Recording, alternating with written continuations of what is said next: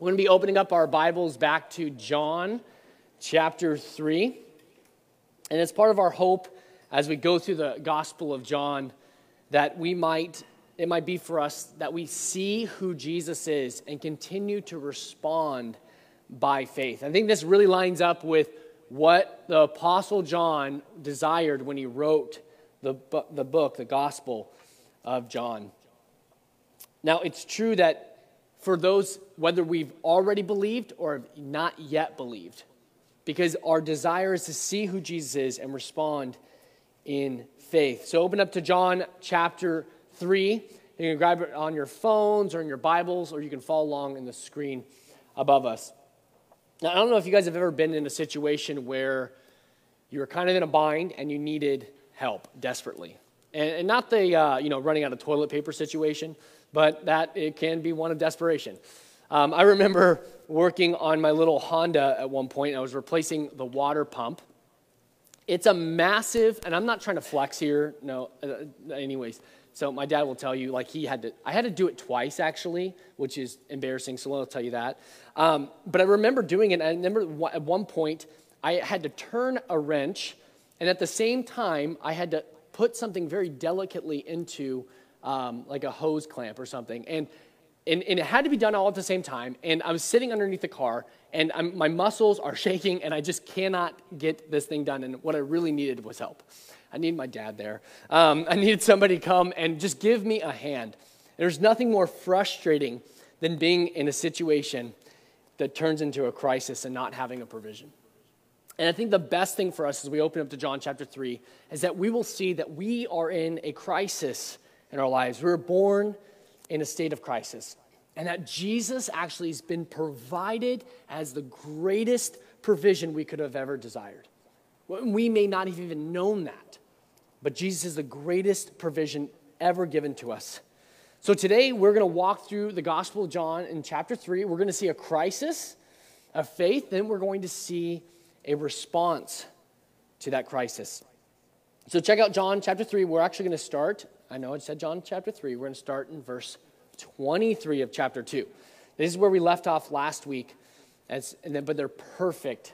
It's a perfect transition for this morning. Check out John chapter 2, verse 23. It says, "Now, when he was in Jerusalem," that's Jesus, "at the Passover feast, many believed his name when they saw the signs that he was doing. But Jesus, on his part, did not entrust himself to them because he knew all people and needed no one to bear witness about man, for he himself knew what was in man." See, he knew that not all would profess faith in him just by him doing miracles and signs and these wonders, but that some might even be wanting to kill him. And now that's the context that Jesus was in when he was visiting Jerusalem that time. But he knew his time had not yet come. It wasn't time for him to die. That was to happen, but it wasn't time. This would give us the reasoning, the background to why Nicodemus is going to come to Jesus in the dark, at night. So check out verse 1 of chapter 3. It's all about Nicodemus. "Now, there was a man of the Pharisees named Nicodemus, a ruler of the Jews. This man came to Jesus by night and said to him, 'Rabbi, we know that you are a teacher come from God. No one can do these signs that you do unless God is with him.'" I truly believe that Nicodemus was genuinely coming to Jesus, right? Nicodemus is coming to Jesus with a genuine heart, wanting to know more about him. Now, while the threat to Jesus may have been a precursor to Nicodemus coming at night, there's a whole other layer to this, that Nicodemus coming to Jesus at night is demonstrating, it's symbolic of Nicodemus's own darkness in his heart, that he doesn't quite yet. He's in the dark. He's not yet seen the light, right? Jesus is the light coming to the world. He is yet to see. He's in darkness. That's why he comes to Jesus at night. And how do I know that? Well, it's all revealed in the next verses. Check out verse 3. "Now, Jesus answered him, 'Truly, truly, I say to you, unless one is born again, he cannot see the kingdom of God.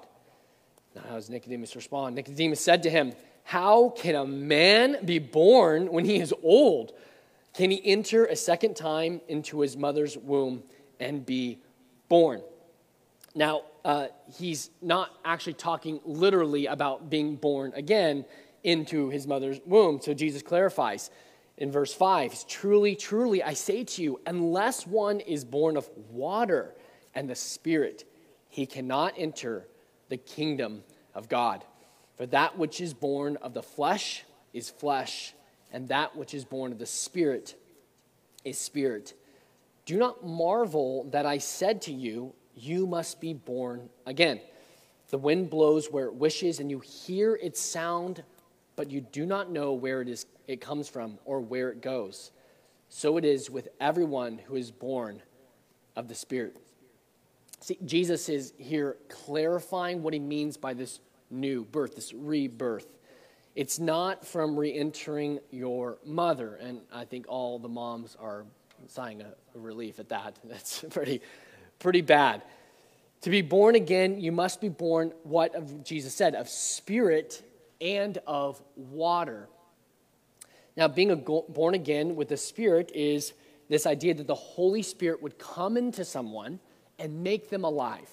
It's very apparent that we see this time and time throughout Scripture. We call this idea regeneration. It's the idea that you were dead, that the Spirit makes you alive, and then you respond to God with faith. This is something the Spirit does. You're born again by the Spirit, and he actually links it to being like a metaphor with like wind, that the Spirit blows like wind where it wishes. You don't control wind. It's incredibly frustrating when you set up a canopy in one spot and the wind starts blowing it over, and you think you change its direction and the wind changes direction again. The wind blows where it wishes.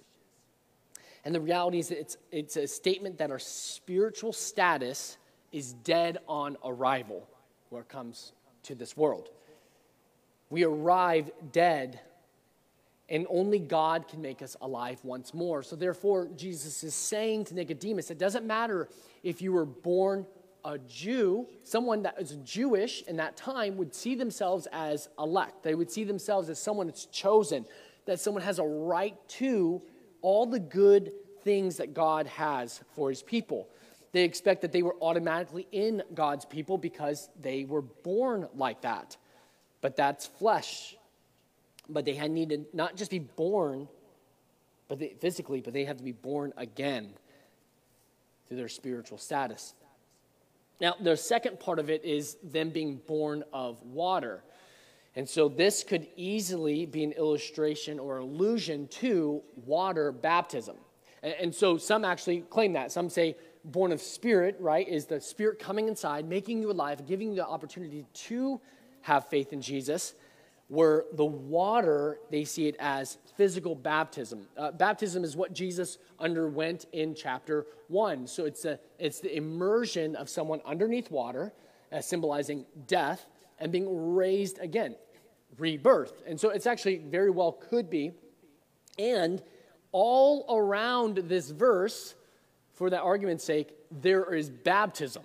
There's John the Baptist, and he keeps baptizing people. And then Jesus, next couple verses, he's going to be baptizing people. So it very well could be being born of water means being baptized. However, I believe that it's actually an idea that's a little further away in chapter 4.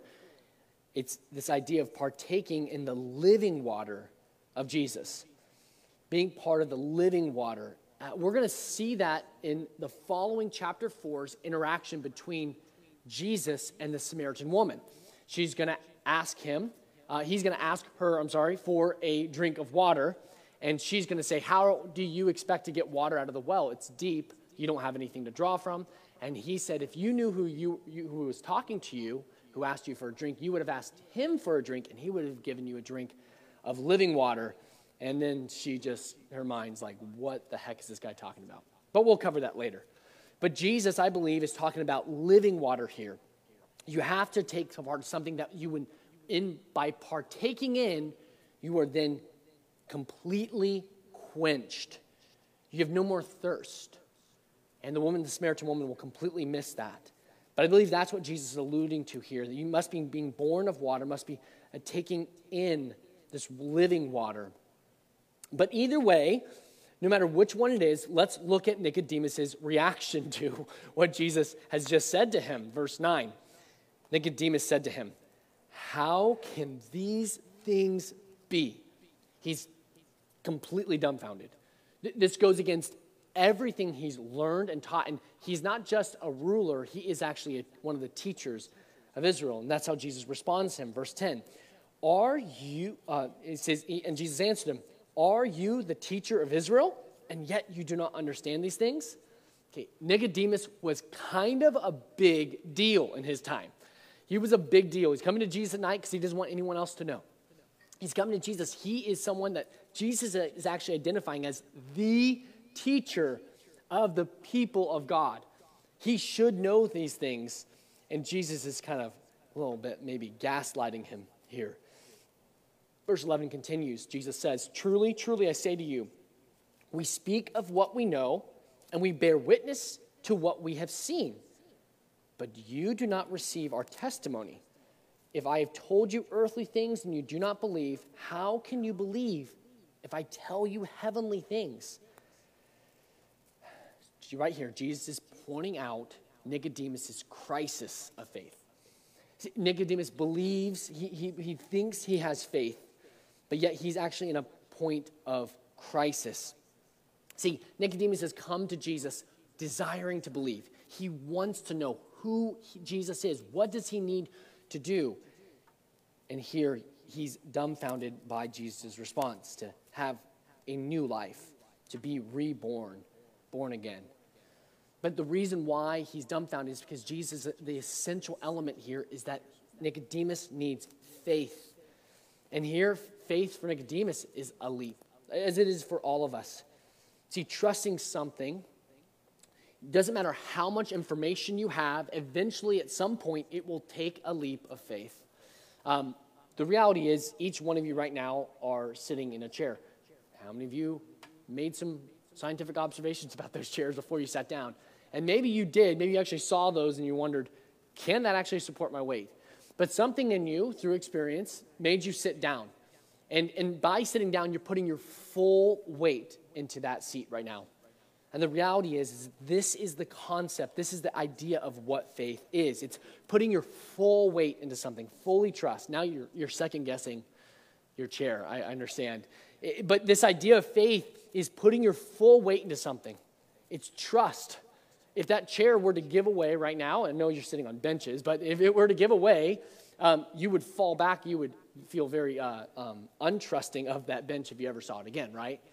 But this idea of your full weight is what faith is. When you put your faith into something, and there's always a leap. Like if you sat down, if you've ever seen someone second guessing a chair, you know, like they're always kind of like, it's really awkward to watch, right? But at some point they have to let go of the chair and sit down and put their weight in. There's always a leap. Doesn't matter what we're doing. And we're never guaranteed absolute certainty before we take that seat. We see Nicodemus in the state of crisis of faith. And Jesus is pointing to them that you need to be reborn. You need to have faith. And that's one of the problems for Nicodemus is he can't get past this concept of faith. And this is what we need. We need to trust Jesus by sitting fully in him. The gospel has been given to us, the good news of Jesus. And this is what we put our faith in. We sit down on the truths of it, even if at times it's hard. Even at times if it feels unsteady, we sit down because that's what faith does. We've seen Nicodemus' crisis, and now we'll see a response. The response is the gospel. Now, if you're looking at your Bibles, most of you might see that the text there is in red, right? You might see that. It's typically used throughout the Gospels to help people identify where Jesus is speaking and maybe where other people are. Not every Bible will have it that way, and it can differ. Now, that doesn't mean that it's not actually Jesus' words, or it is Jesus' words. Like, you know what I'm saying? Like, it's not trying to differ. There's just debates on where Jesus maybe stopped speaking. And when you get into, like, the original language, it's not as easy as you would probably think. Like, I always used to think, like, well, in English, we have, like, quotes. Like, he said and he quoted. And that's not true necessarily in the text that you would look at in the original. And so it's not so clear-cut as we would assume. But knowing which words are Jesus recorded and which ones are not, and that saying, like, well, then we don't have to listen to these because they're not really Jesus' words. Or we really have to listen to these because they are Jesus' words. I think that's a false assumption about our Bibles. Just because something's read or not read doesn't mean we don't take it as God's word. All of the Bible is God's word. So we examine it and understand it, and we study it as such, and we submit our lives to it. We listen to all that the Bible has to say because all of it is God's word. So I want to say that on the front end because I don't know if I completely agree with where the red lettering ends and starts. I think there's a lot of healthy debate on where does Jesus actually stop speaking here. For some of your versions, they're going to have Jesus speak all the way through until verse 21 of the next section, while others will have Jesus stop at verse 15. And the question here is, when does John pick back up his narrative? And we see that even back early on in chapter 1. It's like he's kind of sharing some dialogue, and then all of a sudden it's like, is John talking again? And we don't have a voiceover, and this is where Jesus left. You know what I mean? Like, it'd be great if that low, powering, booming voice comes in, and we know, oh, we're transitioning. We're seeing B-roll. And, okay, we got it, right? Like, that'd be super helpful. But there's a lot of debate on where does Jesus actually stop speaking, and where does John take over? And I think it has to do with, like, the conversation, right? Jesus is talking to him. And I don't know if you've ever been in this situation. My wife finds it herself regularly in it, where you're in a conversation and then someone's like starts preaching to you, and you're like, do I really need to be here? It doesn't seem like Jesus is doing that to Nicodemus.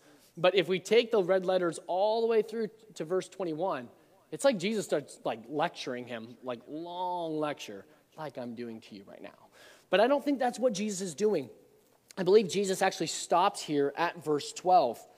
I believe he said that if you don't believe what I say to you that's earthly, how would you believe the heavenly things? I think John then inserts this and begins to proclaim the gospel truth that is to be our response. Verse 13, I believe this is John now just narrating, no one has ascended into heaven except he who descended from heaven, the Son of Man. Now think about that. Jesus sometimes talks about himself in the third person, don't get me wrong. But that's a really weird transition, okay? Not saying it couldn't be Jesus speaking, but it sounds like John's now giving a meta-narrative. He's jumping out, and he's describing more about the gospel. No one has ascended into heaven except he who descended from heaven, the Son of Man. And as Moses lifted up the serpent in the wilderness, so must the Son of Man be lifted up, that whoever believes in him may have eternal life. John's now switching from this metaphor of rebirth to this idea of eternal life. Now, this is going to be a huge theme in John's writing. John's going to talk about the eternal life. We talk about eternal life as the new life, a new creation. It's a life that starts now and goes on forever. That Jesus is bringing up a resurrection life, eternal life. Now, this eternal life is made possible by Jesus having to die for God's people. Now, he quotes something from Exodus about a serpent being raised up. Now, back in the Old Testament, Moses and the people of God were in the wilderness, much like most of us today, or our kids. They start complaining and bickering, and a bunch of snakes come out and start biting people. So what does God do? Moses asks God for help. God tells Moses to take a serpent and lift him up on a stick, and whoever was to look at the serpent would be healed of the venomous bites. So they're healed by this one who is lifted up. And Jesus, it's a kind of a precursor to Jesus. It's a foreshadowing of a Savior who will be lifted up, right, like on a cross. This is important. It's a cure to our ailment. And this is for this is Jesus. It's the gospel. And it's been given to us that we might believe. Check out verse 16 as it continues. One of the most famous verses you might be familiar with. For God so loved the world that he gave his only son, that whoever believes in him should not perish but have eternal life.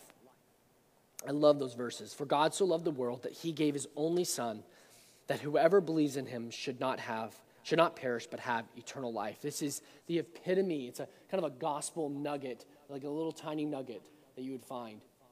And it has connection to so much more. Small reflection. Verse 17.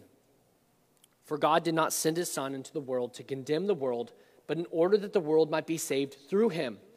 Whoever believes in him is not condemned, but whoever does not believe is not. It's not that they are condemned, but they are condemned already. They're born that way. Why? Because he has not believed in the name of the only Son of God. So what should be our response is belief. That we are to look to Jesus alone to be the solution to make us right before God. He's the only one that can take away our sin. He's the only one that can pay the penalty and absorb God's wrath on our behalf. And for those of us who have not yet believed, or those people who have not yet believed around you, this doesn't take away the compassion we should have towards other people. But we should understand that they remain in a state that they were born in. And that can be tough, because as you think about it, you think, how could God love people, but allow them to perish? But I believe this is God's grace that he actually saves some. And John continues to explain why this happens. Verse 19, and this is the judgment, that light has come into the world. People loved the darkness rather than the light because of their works were evil. For everyone who does wicked things hates the light and does not come to the light, lest his works be exposed. But whoever does what is true comes to the light, so that it may be clearly seen that his works have been carried out in God. See, we are born lovers of darkness. We were born under the cover of dark. And for many of us, we've never actually known anything but darkness. But then Jesus steps into the scene. The light come into the world. This is Jesus. And yet when he does this, there are two kinds of people seen. There's two people that are exposed. Those who move towards the light and those who run from it. A long time ago, I heard it best as there's two kinds of creatures. Light exposes the nature of these creatures. It's not to say that one's better than the other. They're both living creatures. But they respond to light differently. And I believe we as humans can do the same thing. As you go on to into a house in a dark room and you turn on a light, there's certain creatures that scatter, cockroaches, and there's certain creatures, if you turn on the light, they come to it, a moth. I think in the same way, Jesus is kind of like that. Jesus, as he comes into the scene, he exposes what's already there. People that are being drawn to God or creatures that are running from God. They either love the light or they love the darkness. But what can we do about these things? If you're someone who's like, I love light, but I see people who are lost, and I love them, and God loves them, right? For God so loved the world. What do? How do I respond? How do I go after them? I think there's a couple things, but I want to give us these verses from Ephesians chapter 5. Check these out. Very helpful. Ephesians 5, verse 7 says this, therefore, do not become partakers with them. He's talking about people who are lost in darkness. He's saying do not become partners. I'm sorry, I said partakers. Partners with them. I think that's a really important point. That we're not going to actually come to them and say, hey, let's team up. Let's go after the things that you're desiring, the things that you're trying to hide in. Why? Verse 8 says, for at one time you were darkness. We were lost. We were hopeless. We were in the dark. We did not even know what was around us. But now you are light in the Lord. Walk as children of light. For the fruit of light is found in all that is good and right and true. And try to discern what is pleasing to the Lord. Here's his encouragement. Take no part in the unfruitful works of darkness, but instead expose them. For it is shameful even to speak of the things that they do in secret. But when anything is exposed by the light, it becomes visible. That's what light does.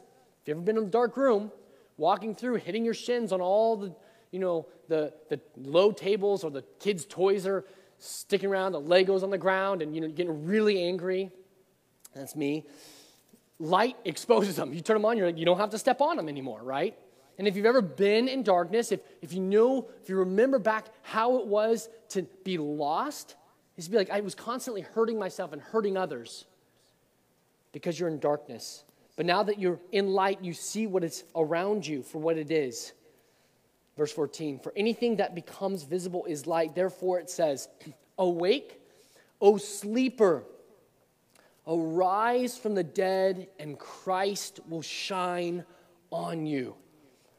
Look carefully then how you walk, not as unwise, but as wise. You're now light. Walk in wisdom, making the best use of time, because the days are evil. We can't excuse other people's actions. I mean, it's kind of a weird place to be when you've put your faith in Jesus. Now you're sent back out into darkness, and now what the text is telling us, you are light. And what does light do? It exposes. And so there's two options you have. You can either shine bright, right? Or dull, cover up, right? It goes back to that little song we teach kids. I don't know if you know it. This little light of mine, this little light, right? The devil wants to cover it up. Or no, I think don't hide it, and then the devil blows it out or something, right? I don't know. It's been a while. Probably a couple nights. But this idea that we are shining light, and there's two options. We can either let it shine bright, or we can cover it up. I guess Satan can also blow it out. I don't know. That's the song. But it's the nature of light to pierce darkness, to expose what's there. So if you are walking around with people, you have two options. You can either partake in their darkness and hide your light, or you allow it to shine bright. But what's going to happen? It's going to expose what they're doing. Do they want to be around you? No, they will not want to be around you unless, and this is the encouragement, they're drawn to the light. You're not a perfect person. That's the whole point of the gospel, right? That you are broken, you are lost, you are a sinner. And what do sinners do? They sin. And guess what? You're no longer a sinner, guess everybody. You don't ever have to sin again. No, you don't have to sin, but you are still a sinner. You're given a new identity so that you might live according to that new identity. But the reality is that we are still have sin in our lives. We're not perfect people. We have a perfect Savior. So as you're around people, they may want that same thing. They may want that new life. And guess what? God, through his Holy Spirit, may be drawing them to himself. But oftentimes when God's drawing people to himself, the deeds of darkness are being exposed, and they can be weird and look really disgusting. But guess what? You may have gotten too used to being in the light, and you aren't comfortable with what's happening out in the real world. And the reality is we have to not just be comfortable with it, but the idea that we have to take people where they are. And if they're dealing with these things, to help them continue to overcome them, that they might walk in wisdom. Our job is not to expose darkness. We're not the hall monitors of life. Our job isn't to go around pointing out everybody's sin. You talk back to your mother. You got drunk. You know what I mean? Like, and here's the problem, though. One nature of it, right? The nature of being light is you walk into a room and people know that you're a Christian, and they're like, yeah, he's kind of buzzkill. Like, why is he here? Why is she here? And hopefully it's not because you're like, hey, don't everybody stop everything they're doing. We're not going to do that. Put that down. Don't say that. You know what I mean? But just our very nature of being there can be exposing them to what their deeds are, that they are in darkness. And if you've been doing that, stop, okay? Just stop telling people. They are lost. They're in darkness. Your life can expose it just by being, but here's the joy of it. You'll be around some that when you walk in, that you're part of their life, that they're like, they want something else. And this is my whole point. They want something else because you wanted something else at one time. That you too once were in darkness, but God drew you out. How did he draw you? My belief that God draws people. Yeah, there are individuals that just get drawn out. The Apostle Paul, he's on the road to Damascus, and Jesus literally shows up and tells him, Paul, why are you persecuting me? And not a lot of us have that experience. Now, some do have that kind of just miraculous Jesus like shows up, or someone just tells them and they come to faith. But I think for the majority of us, the normal ones, we've seen something. And actually, John's going to get to that in chapter 13. He's going to say, they'll know that we are his disciples by the way we love one another. That I think part of people coming to faith are being drawn to a community of light. That they see others that are living out and trying to live out this life in Christ. And they want something better. They want that. And they come and they can see it and taste it. And they know that Jesus is good through it. I believe that's why we need community. That we're not just a sermon with music, that we are a church, a gathering focused around a mission, a family set aside to serve and to love the lost. We need each other, especially when we go into exposed darkness. We need this idea that we are not the crusaders to tell everyone else how they ought to be living their lives. But understand that your very presence may be enough to preach that. But we should keep our response, even while we go through all that, our response should be faith in the gospel. And we believe, for God so loved the world, that God would love a sinner like me, that God would love someone that was lost in darkness. And that means that he still loves those people in darkness. And we don't know what God's going to do. If we did, maybe we'd all buy lotto tickets and be millionaires. We don't know how God's going to lead. In fact, that's his point when he goes back to say that the Spirit blows where the Spirit wants, because it's like wind. You can't control the wind. You can't control God. God draws people to himself. But we, in a response of faith, help others come to Jesus, partnering with him. Today we saw how Jesus is the perfect provision from heaven for us. There's nothing greater. Anything we could have hoped, Jesus surpasses it. We saw this as Jesus talks with and has this conversation with Nicodemus. Nicodemus is having this crisis of faith. I believe Nicodemus actually puts his faith in Jesus at some point, that he actually is there and he loves him. So you don't have to have all the right answers. And you don't have to never have a crisis of faith. But faith is about trusting. It's about putting your trust and sitting with your full weight in Jesus and the gospel. And it's the only response, the right response we have. We don't rest in ourselves and our effort, but in Jesus. He's the one sent from heaven to redeem us, to make us right. He's the demonstrated love of God. There's nothing that demonstrates God's love greater than Jesus coming. So how will you allow the gospel to shine in your life this week? As you put your full weight, imagine like sitting down in faith is like a button that turns on a light. How will you sit in your full weight with your faith in the gospel this week and shine your light? How will you do this? But no matter what, as we do that, let's pursue Christ on mission through community to point others more back to him. Let's pray. Heavenly Father, thank you for today. Thank you that we could just open your word, that we can just peel it back, that we could hopefully, Lord, examine our own lives and our own hearts. And God, maybe there's still areas of darkness inside our own hearts.